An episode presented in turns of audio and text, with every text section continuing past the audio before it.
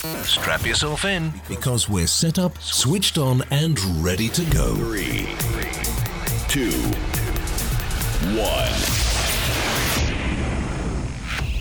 We are ready to start. You're listening to the Run Pain Free podcast, brought to you by the Run Pain Free Academy, featuring biomechanics, athletic injury correction, and conditioning expert Jessica Marie Rose Leggio. Hello, everybody. It is Coach Jessica from Run Pain Free, and you are listening to the Run Pain Free podcast, brought to you by the Run Pain Free Academy. Welcome, welcome. Go on over right now and make sure you are subscribed to the Run Pain Free podcast. And make sure you get on over to runpainfreeacademy.com and get your runner's starter kit right now. Make sure you can start running pain free as soon as possible. And by doing that, you're going to get your starter kit, you're going to get your body going, and we're going to get into it. So, today's podcast is about the infamous muscle, the psoas. The psoas muscle is known as the muscle to the soul, and therefore, here at Run Pain Free, we call it the soul to the runner's body. And that is because it literally dictates body movement from top to bottom. It is a muscle that is literally on your spine. It connects your spine to your hips to your femur. It literally connects your upper body to your lower body. Everything you do is dictated by your psoas.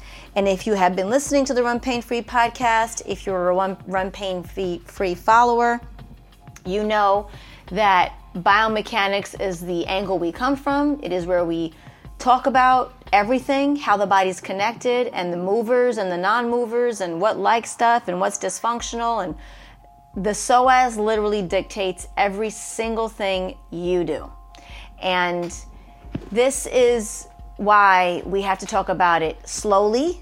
And so, again, get your papers out, pens out, phones out, whatever you do to take notes, take notes because it is a little complex. And again, re listen to this. Listen to this over and over again. The more you listen to it, the more you'll understand it. The psoas is the deepest muscle a runner can injure.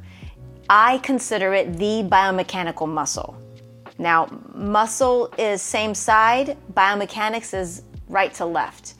So if I'm calling this a biomechanical muscle, it's the deepest muscle that you can ever injure, but it's also the deepest dictator of your body movement in terms of muscle. So, because it aligns either side of your lumbar spine, which is your lower back, first let me be very clear your lower back is not the curve in your back.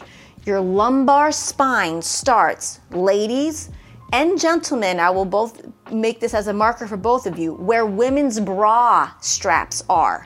That's technically where the lumbar spine begins. So that high up, you're in between, you're still in between your rib cage, literally. That lumbar goes all the way down through the curve of your back, and then the bottom of that curve begins the sacrum, your SI joints, sacrum iliac, okay? So that entire part of the body is heavily weighted by this psoas. Now, however functional or dysfunctional your psoas is, and because it's a muscle, it's tight. Tissue is tension, muscle is tightness. When a muscle is tight, the muscle pulls on bones and joints. Okay? Tissue restricts bones and joints, which then can't give the muscles the proper signals because the joints aren't able to be mobile due to restriction of tissue. Because a muscle is very tight, it pulls on bones and joints, and that can create cracks. Okay? Very different. That's why you always want to get to your tissue first, because that is the first way and the fastest way you decrease the ability of getting really injured by not allowing it to ever get as deep as your muscle where the muscle starts to pull on bones and joints and ligaments and tendons and all that stuff. So the with this being the muscle that's underneath all of your literally it's underneath all of your bones, all of your joints. It's against the biggest structure in your body, which is your spine. on the largest part of the spine, it is the most important muscle in the body, biomechanically speaking, okay? So this muscle goes down either side of the entire lumbar, and then it goes in between your sacrum and your hip joints. So each right and left, you have this muscle that comes down either side of your spine and then goes around the outside of your sacrum, sacrum, but that's also the inside of your hip joint. And then it makes an S coming back in under the sacrum and S-ing into your femur, attaching into your femur up in your high crotch area, in your high, high groin area, where a lot of you feel like you strain or pull or have no mobility or flexibility there, that's your psoas. That ain't your tight groin. Your tight groin is only tight because your psoas doesn't like that movement. Your hip flexors are only tight because your psoas is pulling on your spine. Your low belly isn't able to build because your psoas is too tight to allow you to flex and extend properly. You see how this is starting to add up now? Your hamstrings are only tight because your entire sacrum is hitched up from the psoas, pulling on the sacrum all the way up your spine, up into your mid spine, which is considered your T spine or thoracic spine, where your rib cage is, where your breathing is, where your lungs are. And it pulls everything up because it's a muscle hitching up your lumbar spine, hitching up your sacrum, and therefore your glutes. And when you pull up on your glutes and sacrum, you naturally pull what? your hamstrings. So when we release this psoas, we release the hitching up of the spine and the sacrum, relaxing the glutes, and therefore relaxing the hamstring insertions at the sacrum and hip joints. And everything goes into place. But when your psoas is jacked, you're setting yourself up for hamstring strains, groin strains, pelvis stress fractures, torn hip labrums, low back pain, upper back pain, shoulder pain, lack of mobility, lack of breathing, lack of endurance, even depression. Because this muscle is on your spinal cord, at the bottom part where all of your nerves are. And when there's something so heavy and tight on that area, it actually can trigger sadness and depression. It's been known to do that. That that's science. That's that's been studied. So if you add to your feelings of saying, I'm always hurt, or I have this nagging pain, or I can't breathe on my run, I'm really frustrated because I don't have the air or the pickup I want over time that gets you annoyed, right? Right. So those are real things that you're already feeling. So when you're already feeling that way, the nervous system is already responding that way. Now you have this big old blob of a muscle holding that there. So it's not really so far fetched that it could actually trigger depression or it could trigger sadness or frustration, those types of feelings. It's not far fetched, okay? Because it's your spinal cord. It's the transmitter of all of your signals all over your body. That's where it is, okay? So that's why it's called the, mu- the muscle to the soul. The reason we specifically call it the soul to a runner's body is because it dictates whether or not you can pick your leg up or not. Picking your leg up is hip flexion. Hip flexion is sitting. Sitting something you do all day long. So you sit all day long and then you want to get up and go run four or five miles at the nighttime and get annoyed that you can't open up your stride. Well, you haven't been running for eight hours, you were sitting for eight hours. So, yeah, dude, you're gonna have some restriction when you try to get up and go run it's proven that just sitting down, real time, the hamstring is a very temperamental set of muscles. So when you are sitting down real time, you are actually shortening your hamstrings real time. However, you can just as fast extend your hamstrings with the same amount of work, combating what you had been doing all day long. So contradicting that action. But nobody wants to do that. None of you do that. You just get up, do a quick little hamstring stretch and go for a run and then want to know why you strained your hamstring. Well, you strained your hamstring because your psoas was conditioned all day long to be flexed. So now you condition whatever is repeti- repetitive.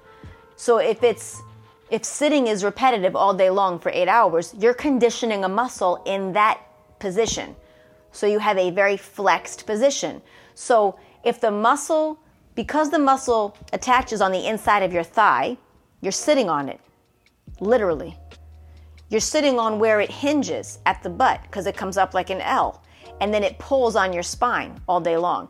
So when you go to stand up, you can't fully stand up. Have you ever stood up after a long day of work or after sitting for any amount of time and you can't fully stand up straight?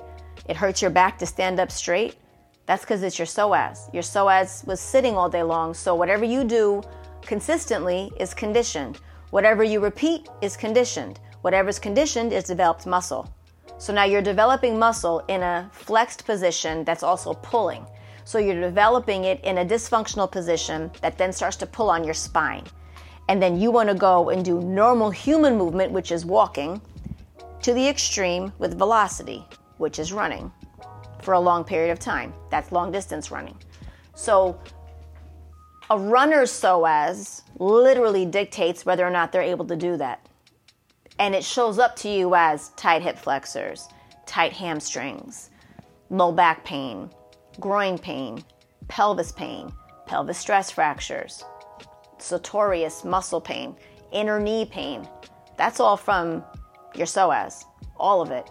But you treat your, just your IT band. You treat just your hip flexors. You treat your piriformis. You don't ever address sciatica, which is the deeper part of that. You never address your hip function, which is the deeper part of your IT issue. You never address your glute function, which is the deeper part of your hip issue. And you see how this starts to grow? Because it's the deepest muscle. So it takes a really long time to get to it, and most people don't even talk about it.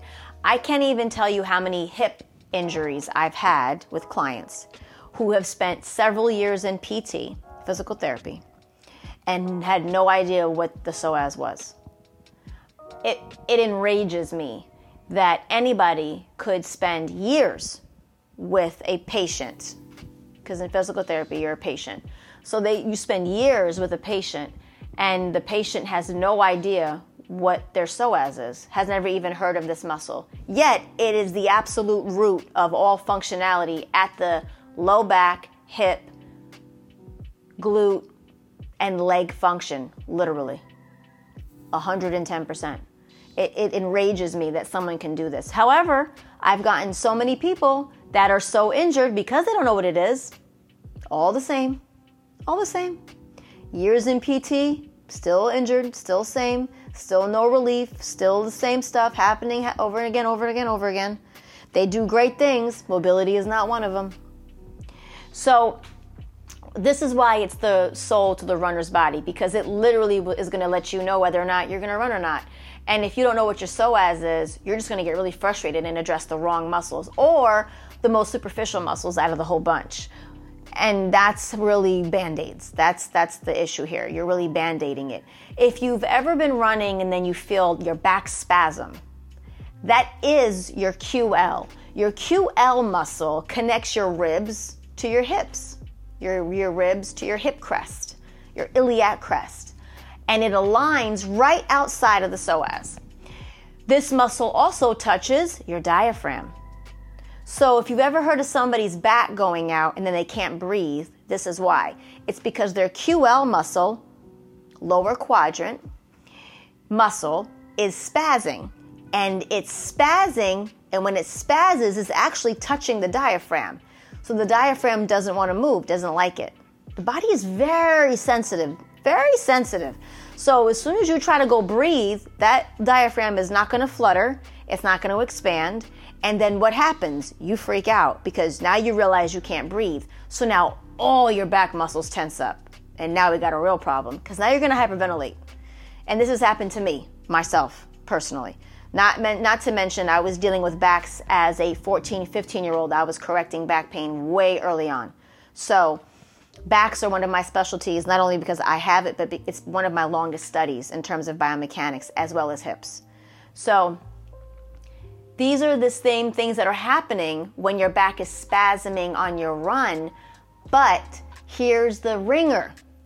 The best thing to do when your back is going out is to keep moving, walking specifically. Not to lay down, not to put your feet up, because the worst thing you could do is stop blood flow. And the moment you stop moving, you stop blood flow. Movement is blood flow. No movement, no blood flow. So if you're spazzing in the back and you stop moving, you allow everything to rock out there and hold steady in that spasm. If you keep moving, you're generating blood flow, which requires everything to be systematically in motion. It doesn't have time to seize up, it has to respond to the signals you're giving it, to the requests and demands you're giving it, it has to respond to it. So you disallow it from getting caught up.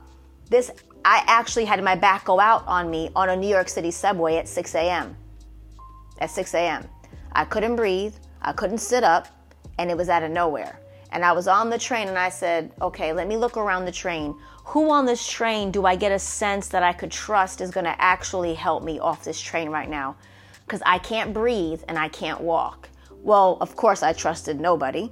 And when that train stopped, I just stood up because I had no choice. I stood up, and as painful as it was, I was able to breathe better, little by little, better and better as I walked out of the subway.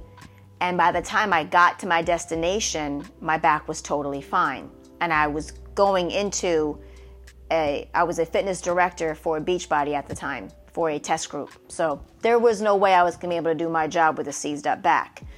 And I got there and I was totally fine because I didn't stay seated like normally you're told to do. Immediately lay down, put your legs up. No, absolutely not. Don't do it.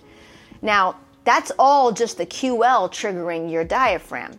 Now, that's the muscle one step outside the psoas. So, the psoas does get involved when that seizing up is happening and the diaphragm is wigging out and all that's happening and you can't breathe the psoas does get involved, but the ones wigging out is your QL and your diaphragm, okay? When this muscle disallow when the QL muscle disallows breathing, you get very stiff. And so re- repetitively over time, the over time starts to develop your psoas in a very dense, dysfunctional way, okay? So breathing incorrectly, over a long period of time will start to condition your psoas on a breathing level, not even like you're lifting weights wrong or anything like that. Like just breathing, your internal muscular system of breathing. Your heart's a muscle, your diaphragm's a muscle, your QL is a muscle. These are all very, very deep muscles that do get conditioned in a way that you'll never do with weights and resistance and stuff like that that you physically see. You, you don't, it's totally different. However, still muscle. So the psoas is a muscle you'll never see just the same way. And because you don't see it, you don't think about it, and it's never brought to your forefront as an actual issue. But it's a very large issue because it attaches your back to your hips to your femur. So most of your back pain is really referred hip pain, but the only reason you're having hip pain is heavily from a dysfunctionally developed psoas. So, Going back to the spasming, when you're spazzing, if your back is ever spasmed on the run, the reason why it's never become anything is because you're in that motion that's disallowing it from going somewhere. It's like you're, it's like the same thing of like, say you're getting angry. It's like monitoring your anger level. Like you never get to that real high peak where you literally lose it you stay like right at you stay at, at, at a space that is like tolerable. You're angry but you're not taking it to there to that space that you really don't want to go to. That's generally what your body is doing when you're in spasm on the run because the run itself keeps you in a position provided you don't freak out. If you freak out your body's going to seize up your back's going to lock up and it's going to be really hard to stay running you'll stop running and start walking. But again, you're still moving. You don't even realize this is happening to you, and I'm telling you this is happening. So even if you stop running because you can't breathe, because you're triggering, the spaz out's triggering all these deep muscles, you will keep moving. It's just natural for you to keep moving because you're already in that process, and your heart rate will come down, and the muscles will relax, and you'll be able to breathe, and you'll catch your breath, and all those good things. This happening consistently over time is a sign that your psoas is insufficiently providing support to your spine, period. And every time you're raising your knee, every time you're raising your knee, you are pulling all the way up your spine, every single time. Every time you're extending your leg back in push off and extension in the run, you're pulling on your femur, which is pulling on your back. So no matter which way you move your leg, up in front or behind you, you're still pulling it from the spine because of how it's connected. And so the shorter the stride, the more dense and shorter the psoas muscle is going to be. The more you sit all day long, the more shorter and dense the psoas muscle is going to be. The more you sit all day long, the more shorter and dense your hamstring muscles become. And so, what it really needs is extension, flexibility in strengthening, and you're not giving it that. And so then it shows up in all of these other places that are heavily misdiagnosed and therefore mistreated because even though you may have a hip flexor issue, it's not why you have a hip flexor issue. So when you go after the hip flexor and it's not the reason why you have a hip flexor issue, it's a waste of your time. And so you could feel okay momentarily, but it's going to come right back because the root is at your psoas and you have to get to the psoas. So, how do you get to your psoas because it's such a deep muscle? I personally have a, I, I like to go in on three specific, three to four specific points. A lot of medical professionals will use their hands and go in around your lower belly, your lower abdomen. I don't agree. There are organs there, especially on women, that nobody needs to be pushing around, okay? Um, there's a very, if you go to your end spots and the most sensitive or pathway spots, I should say, you release the psoas. That is your piriformis, center of your glute. That is your hip flexor, right in front of your of your hip joint. A couple of inches down as well, rolling around between your hip, the whole length of your hip flexor, just on top of your quad, and then your inner thigh. Those three spots, three to four spots, are how you release your psoas. You have to be slow, you got to take your time, and those spots will help you to start release your psoas. Following that with foam rolling your entire back. Yep, mm-hmm. Always foam rolling. So I'd like you to foam roll everything first, then do this spot specific balling and rolling, and then go back to full fledged rolling all of that combined will help you start releasing it. Because remember, these are layers and layers of muscles on top of your psoas. So you have to you have to get those guys good. They're like the bouncers for your psoas. They're they're the security. So if the security is not okay with you, you're never going to get to the ruler, which is the psoas. Think of your body that way. Every muscle out is a protective of a muscle underneath it. So if this is the deepest muscle of the body, every single muscle has to be okay with you. You guys got to be on the same page for it to even allow you close to the psoas. And that's going to take time and patience. And it's not going to happen overnight. This is the most severe muscle to injure, but whenever I say somebody has a psoas injury, they don't actually have an injury to the psoas. The psoas itself is in great dysfunction, causing other little injuries around it specifically the hamstring. Specifically. The hamstring would be the most common fallout for a psoas issue. And then what do a lot of people, not even runners, like not even runners are told this, let alone run, let alone that runners are told this. But people with low back pain are told what? You have tight hamstrings. I'm going to tell you as a dancer, as a choreographer, as a teacher, as a biomechanics expert, as an athlete, nobody has tight hamstrings not one person. You all have dysfunctional hamstrings because you have muscles that are not working, and because they're not working, your hamstrings take on the job of other muscles. Whenever one muscle does the job of another muscle, that muscle is in dysfunction, and so is the immediate joint affiliated with that muscle. So, if your glutes don't work, and the default muscle for your glutes is your hamstring, your hamstrings are now in the stabilizing positioning instead of flexing and extending, which is their actual job.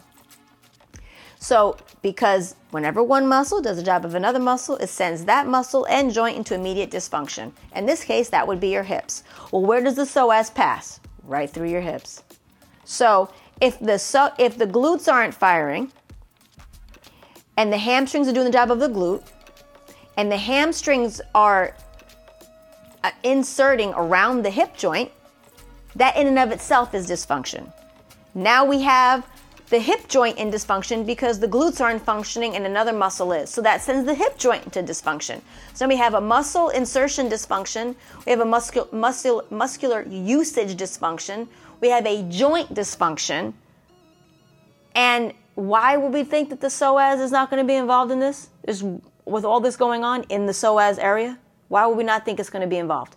It's heavily involved. So now the psoas never gets the proper usage flexion and extension in mobility. So when the psoas doesn't have that, everything gets hitched up.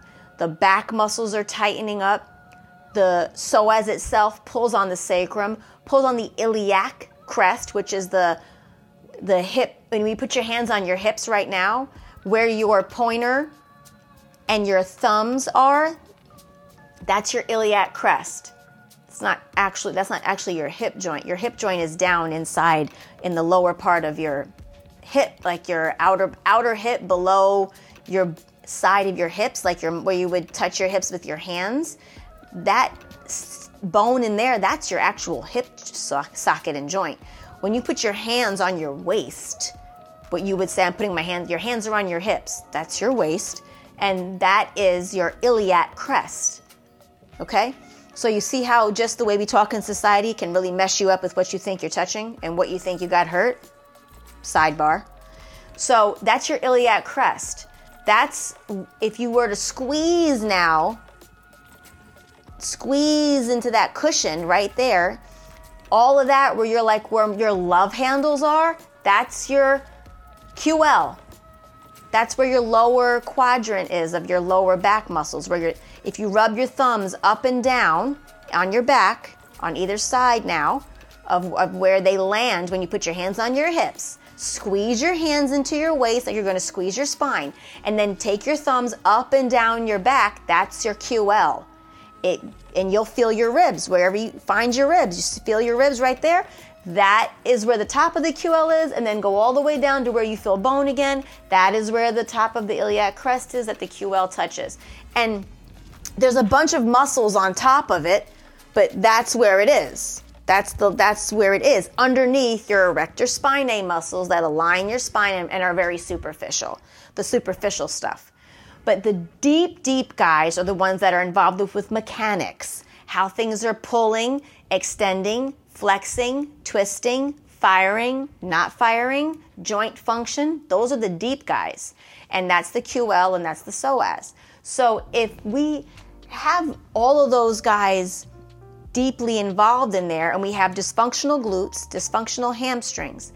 Everything in the glute, underneath the glute, is the, the sacrum joint, the hip joints, all that gets hitched up because all these muscles are super tight.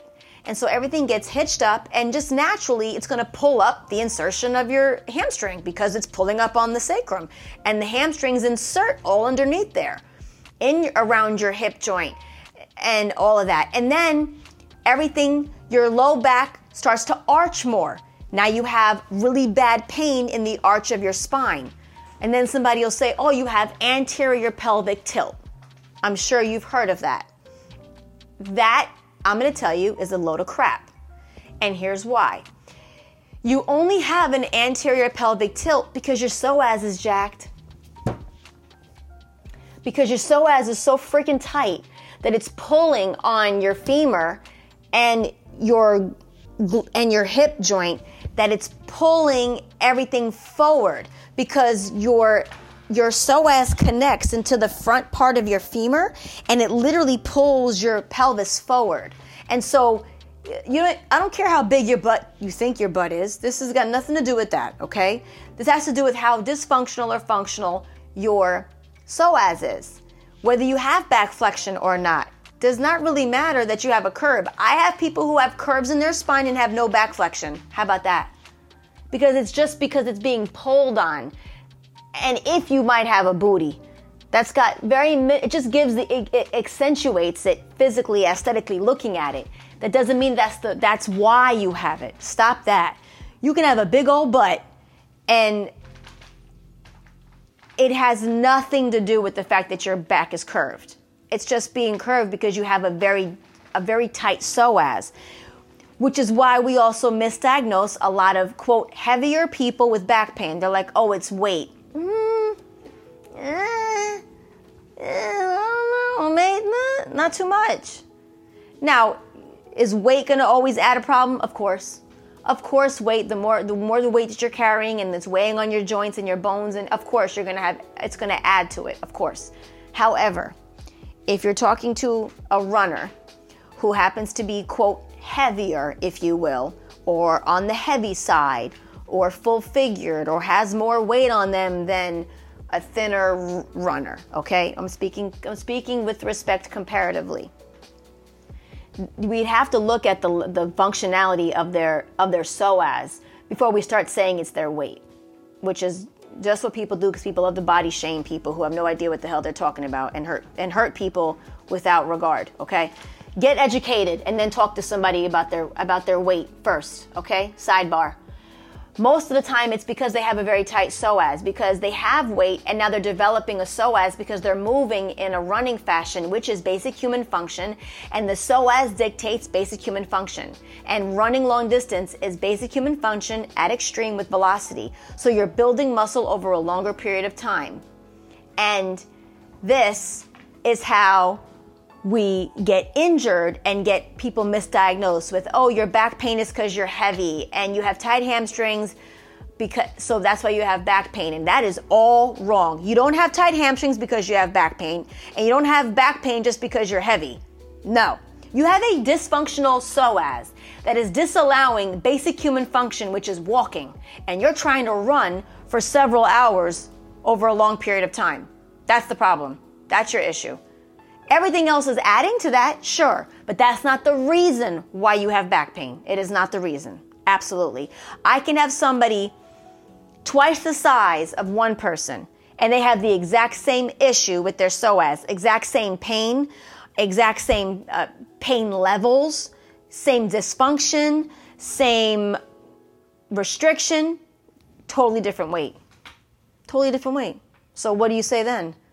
It ain't the weight then, now is it? No, it's not. Speak speak with education or shut the hell up. How about that? Because you're out here hurting people's feelings with minimal education. That's a part of the problem too. The psoas is a very is a very intellectual muscle. It's a very intellectual corrective muscle. And if you don't have that level of knowledge, stand down. It's that simple. Because you're about to hurt somebody that you don't know about. You're about to make a whole bunch of other problems that you don't know about. Like going after someone's hamstring when you shouldn't like going after the hamstring way too soon because you haven't addressed the right muscles. I've had people who have no real actual injuries but have a psoas dysfunction that's making them biomechanically unsound, which means that they're just not operating right to left, top to bottom well. But they can run. So they're running. Well, anything you do repetitively is conditioning. It's 2.2 pounds of pressure per step, respectively to your weight. So you're building muscle every time you're running, every time you step, because it's 2.2 pounds of pressure per step on your run. So you're running for three hours. You best believe you're building muscle the whole time. You better believe it. It's just like doing a bicep curl for your armpit, uh, for your armpit, for your bicep. It's the same thing. It's just over a very long period of time. So you don't realize that you're building muscle until you're about three months in. And you're like, oh wow, look at my legs. Why is that calf bigger than this calf? Why is this quad bigger than this quad? That's why. Because you're in dysfunction and you're running on it, and so you're developing muscle in the exact same dysfunction. You better believe that muscle on your spine is doing the exact same thing. Now, on the other side of it, the psoas is very protective of your spine. So it's also protecting you. Once again, the body is amazing, always protecting you. When I got hit by the truck, I got hit in my back. I did not see the truck coming. It was a Toyota pickup truck.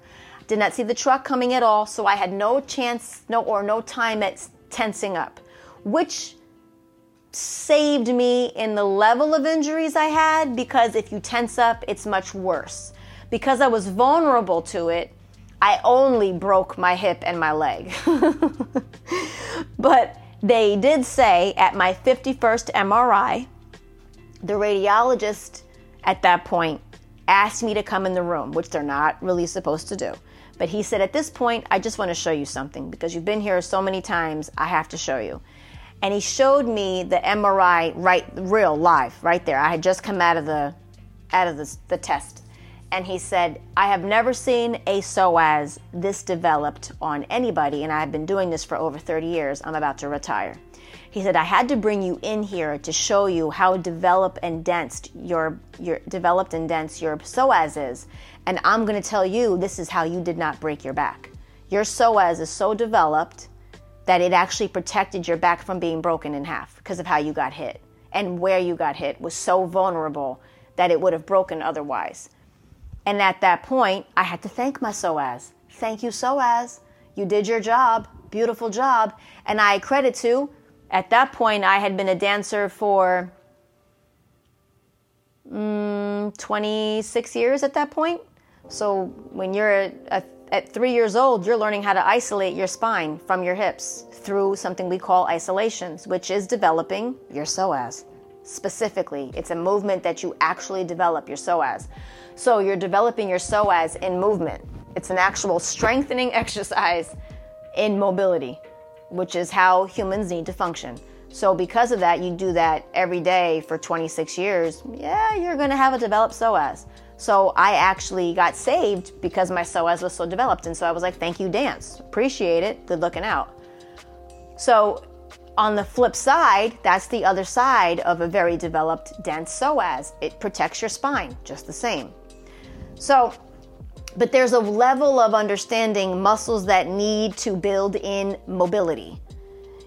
Stagnant building is like a bicep curl, a squat, even a step up to an extent is stagnant strengthening. You're stationary, you're moving. I call it I call it strengthening in st- stationary strengthening. Mobility strengthening is like a walking lunge a wood chop, um, isolations, twisting, doing anything in an X format, and running. running is mobile strengthening, mobility strengthening. So when your body is in movement, it's actually strengthening in that movement because you're doing it over and over and over again. And there's no other sport like long distance running. And I keep saying long distance running because it's very important you understand that long distance running is not the same as track and field. Running is not running, it's not the same thing. Track and field is very specific movements, it's very specific timing. It doesn't go over a certain period of time. It's on a very restricted area in a loop, round and round in circles we go. Cross country running is totally different. It's basically trail running, if you will. That's what it is. Not the same thing as track and field. It's just not. And long distance running is not the same as either one of those. They're all very different. Cross country training, cross country running could could be very similar could be seen as very similar to regular long distance running but it's still trail running it's very different. At some points on trail running you stop running and you're just getting through like a brook or you're running over rocks and you're like hopping and moving. So technically not the same thing. There's nothing like long distance running. You're not stopping for an extended period of time. You're running for hours and hours and hours. One motion forever. There's nothing like that Football is not like that. Soccer is not like that. Baseball, basketball, tennis, volleyball, squash. Nothing is like that. Lacrosse, nothing is like that. Golf, nothing is like that. Those are all very specific types of sports that are trained just as specifically. So you have to train long distance running like a human being at the extreme. Because all you're doing is doing basic walking forever with velocity on it. And when the psoas is the dictator of basic human function, and you want to run a marathon, which is probably going to take you anywhere from three to six and a half, seven and a half hours, you better be conditioning your deepest muscle. And if you're not, just expect to have hamstring problems, calf problems, hip problems, quad problems, groin problems, and back problems, and shoulder problems. It is the deepest muscle that I go after. Whether I call you out saying you have a psoas issue or not, I'm still addressing your psoas because it's the deepest muscle on the spine. It's the deepest muscle, period, and it's on the spine. Muscle is connected to bone by tendon. There's no tendon here, it's just a blob on your actual spine. There's a ligament, the inguinal ligament, that's way low. And the ili- there's a you have the psoas and you have the iliac crest. So you'll hear the word iliac psoas. That's putting those two muscles together because there's, there's a point where the psoas comes down and meets the iliac and they come in together. But then the psoas goes by itself again and attaches at the femur, the lesser trochanter of the femur, which is the inside of the femur. So there's a lot of times you hear those two muscles combined, but that's just because they're grazing one another. And they all have to be addressed at real time in mobility. You, you, your hamstring is the only muscle, the only muscle that develops in mobility. So the hamstring needs to be left the hell alone so that it can just perform, assess extension, never hyperextend at the knee, and come back. You should never be hyper focusing on your hamstring, developing your hamstring, doing hamstring curls and butt kicks. Stop it. You're hurting yourself for no reason. At no point on any long distance run are you ever doing a butt kick. Ever. Not even when you come back. If you're coming back in your if you're in your stride and you're butt kicking, you're in dysfunctional stride. You're not running properly. So stop it. Okay? This is not track and field. And even with my track and field people, I still don't allow butt kicks. Sidebar although it would be actually justified as a strengthening tactic for track and field, I personally would not do that and don't do that with my track and field people. I don't. Because I know biomechanically how it translates. And that's not something we want. You don't want to build and build and build and build and tighten your hamstring and then expect it to explosively run in track and field and in seconds be able to open up, extend fully, give you full power, full extension, because the only way a muscle fully contract, contracts is after it's been fully extended. So if you really if you really need your hamstring to get the fullness and the optimal use out of the hamstring, you need to fully be able to extend your hamstring. But if you're pumping it and pumping it and building that muscle, it can't fully extend because you've tightened it up. Aha. So now now you're gonna go run though on track and field. So then you can't fully extend it, but you're gonna push it to extend it and then you snap a hamstring. Hi, Usain Bolt. That's what happened to him. Go Google it. Go watch his go watch his the last time he ran on his championship and snapped that hamstring. When you leave the hamstring alone, it develops on the run in itself. And it should be developing in mobility, in function. Not not in dysfunction, not in bulk and tightness. That's not going to work. But if your psoas is in dysfunction, it just adds to the whole equation of no activation in your glutes, the glutes not working means the hamstring take on the job of the glutes, which now they become stabilizers. So now they're going to build as opposed to extending. So now they're stabilizing when they shouldn't because that's not their job. And now the dysfunctional use of the muscle creates a dysfunctional joint action. We're looping right back to the psoas and that deep muscle that's not that's going to get all these messed up single, sig, signals and then it's going to protect your spine, it's going to protect your hip, it's going to protect your groin, your femur. It's going to be like, "No, I'm not going to let you open up." So a runner who can't get pickup speed, can't pick up his knees, can't get pickup, Faster runners, you probably know what I'm talking about a little bit more because you're actually more concerned with your pickup or anybody who wants to get faster and just can't get past that block. I'm talking to you. That's psoas. That's your psoas not allowing it. It doesn't trust you. You don't have the ability to pick up. You can't push off in the back because you can't open up and extend. You can't open up and extend your hip. It's not because your hip flexor is tight, it's because you have a very thick muscle attaching at the inside of your groin, on the inside of your, on either side of your, inside of both your legs, that's disallowing scissor movement, which is what you have to do to have pickup. You have to be able to be extended on one leg behind you and kneeing up on the other leg in front of you. That's scissoring. That's why you don't have it. So now a run pain free runner comes in and is like, Jess, I actually, I'm really sore in my inner thighs. I applaud them. Good job. Someone's scissoring. Someone can open up. Someone has a useful psoas now. Praise Jesus. And by Jesus, I mean run pain free. That's biomechanics. That's digging to it. It takes time, it takes patience. If you really want to get to the root of your ability and your potential as a runner, as an athlete, you have to take your time. And that's really nurturing these deep inset muscles. And when you do that, you're actually nurturing yourself. You're nurturing your own soul because you're running for a personal reason anyway.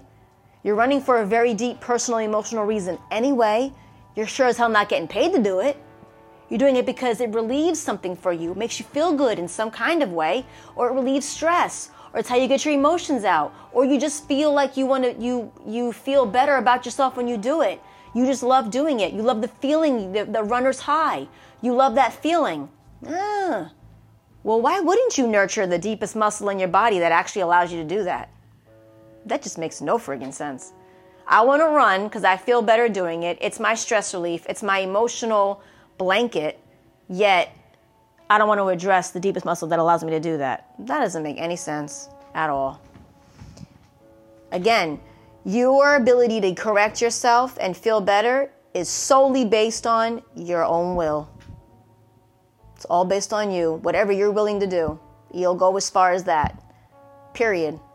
It doesn't matter. Everything that's wrong with you is fixable.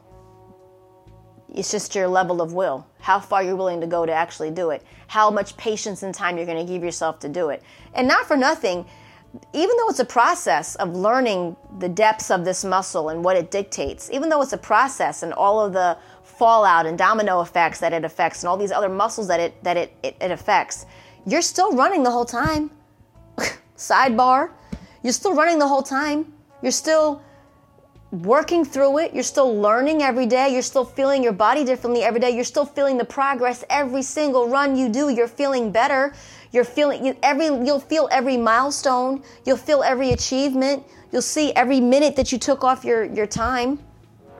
You'll feel it the next day in recovery. How you're recovering faster. How you're able to feel better the next day. How you're not like feeling so full of aches and pains and soreness the next day because your body's actually working better efficiently as a unit and it's not fighting itself inside. The body fights itself to do what you want it to do when you're not even giving it the tools to do so. And you have nerve to bitch at it. Isn't that something? Literally, annoyed at the very thing that's doing whatever it can to help you. It's like being annoyed at people who are giving you a helping hand and supporting you. How stupid is that? How stupid is that? Why on earth would you be annoyed at people holding their hand out to support you and help you through a rough time or a setback? How stupid is that? Stop it. The body itself is that supportive person within you. Literally. Listen to it, calm down, respect what it's saying to you, give it some attention. Look at where it'll take you. Look at the Run Pain Free newsfeed, it'll show you where it can go. That's what the Run Pain Free Academy is about. RunPainFreeAcademy.com. Get over there, get some insight, get some support from real community of people who want to help themselves and not let you just go down a black hole and be surrounded by people who allow you to do that and enable you to feel bad about yourself. Stop that too. All of this is very emotional. And the psoas is the muscle, is the soul to the muscle, is the soul to the runner. Is the muscle, is, is the muscle to the body that dictates your soul. It's the soul to the runner's ability. It's so much emotion going on in the base of this spine that you're not even paying attention to. You're just upset about the superficial muscles, like the hamstring strain and your calf strain and this one pocket area that, okay, also triathletes, by the way, guess what muscle you're really developing on that bike? Psoas. The psoas. Yep, you too. You're sitting in one movement for how many miles? Hundreds of miles a week? Bent over? And God help you if your bike is not the right size. Holy cannoli, literally out of control. You really need to check that. You know how many people, bikers, specifically triathletes, cyclists that I've dealt with over the years that have legitimately damaged psoas because they were on bikes that were the wrong size and overdeveloped, overdeveloped their psoas in dysfunction. Talk about pelvis stress fractures. Talk about hamstring tears. Talk about it. It's insane. It's insane because they don't realize what they're developing in that crouched position. In that crouched position, anything repeated is conditioned. Anything conditioned develops muscle. Never changes. I'm going to repeat it on every single podcast, on every masterclass, on every event, in every session, every time I talk, I will repeat it because it's important you understand. Anything repeated is conditioned, anything conditioned is muscular developed. You have to start thinking properly. You are everything you're doing is consistent. Same thing again and again and again and again. That's going to develop muscle. That's how muscle is developed repetitively. Repetitively. You would never sit in a gym and, and do tricep extensions for four hours, would you? But that's what you're doing on a run to your psoas, to all of your muscles outside of that. You just don't feel your psoas because it expresses themselves in the superficial muscles like your quads, your hip flexors, your hamstrings, your back. That's what you feel. But you've already you've already so densely developed your psoas that that's why those muscles are expressing problems to you. The psoas is the muscle to the soul. The psoas, the psoas is the soul to the to the runner's body. And you really I encourage you to go into the Run Pain Free Academy and go through our masterclass of the top 10 running injuries because I go I get extensively involved on the psoas and I have a lot of pictures in there and pictures always help. Pictures are very helpful. There's a lot of pictures in there. There's a lot of descriptions of fallout. And when you see the pictures and how these muscles actually flap over one another, you really start to understand how how you could really be injured on these superficial muscles from the psoas being developed in a way that's really trying to protect your spine. If you can't stand up all the way and fully extend your upper body and with a straight leg and lock your knees out. And if you have hip flexor pain when you do that, you have a dysfunctional psoas. Period. And it's pulling on your spine. And then herniated discs are to follow, by the way. And that's why herniated discs are so common. Pretty much every single, especially in America, pretty much every every person in America has some type of a herniated disc on some level just because it's human function and we put we, we wear backpacks we wear bags on either side we wear very heavy bags as children with books we have poor mechanics we work out wrong we work out without preparation to our bodies we're athlete, athletes very young we, we develop very bad muscular function very young that just follows us through the, through life and it's very common to have a bul- uh, some type of a bulging disc. Super common. You don't have to feel pain to have a bulging disc, by the way. By the way. However, all of my lumbar discs, all of them, all of them, are hugely bulging. And I don't have any pain. I don't have any pain because I've addressed and corrected the, the muscles around my spine to support my spine so that the bulging decreases over time because the it, when the spine feels protected, the bulging can can can calm down and doesn't get any worse. Sidebar. I love sidebars. They're bonuses. I should just say bonuses, not sidebar. It's just a bonus, another bonus. So I'm speaking to you from a place of a psoas that is protective and also destructive. Destructive in a sense that when it's protecting you, it's going to send out dysfunction and restriction for the surrounding muscles and joints to not move fully because it doesn't trust it and it can sense your back is in a compromised position. and you don't want to compromise your spine. Because you compromise your spine, that's it. That's a done, done deal. You do not want back pain if you've never had back pain. That I can promise you. If you've ever think you've been in pain, you don't know pain until you've been in back pain. That I'll tell you. Period. And a lot of pain in your back is referred from somewhere else. It's not even actual back pain. So, someone like me who's had actual a hip break and a leg break, that refers to back pain. And then I actually had back pain. I know they're very different they're very different, and you can totally think that your referred back pain is excruciating until you have back pain. So you don't want it. You don't want it. So the psoas's number one job is to protect your lumbar spine, which is the largest part of your spine and the most overused and the most vulnerable. Also, it's where the most the most common discs that are enlarged or bulging are your L4, L5, and S1. It's the lowest part of your back and the top of your sacrum, the curvature in your spine. Oh, what did I just say about that curve? That's being pulled on all the way at the femur inside your inner thighs by your psoas. That's why. So if we address your psoas, guess what we can actually relieve? Low back pain. On anybody, not even just runners, on anybody. Literally. Share this with somebody who's not even a runner. Because all when we correct a long distance runner, we're correcting human. We're making an optimal human. Again, no other sport is like that. It's just human function extended. It's human function over a long period of time at optimal with velocity. So when we correct you as a runner, a long distance runner, we're correcting you for life as a human. I always say people who complete the Run Pain Free program, bare bone, the first six phases of the Run Pain Free program, your hips are set. Your hips are good. Never gonna have a hip issue. May have other issues that pop up, but your hips will be good because we aggressively address the hips and supporting that hip function, the hips, the top of the femurs, your sacrum, your lumbar spine, that entire area, we heavily and aggressively address that area because that's the area everything goes up and down. So if that area is solid, everything else has a much better fighting chance at prevention and fixing, correction.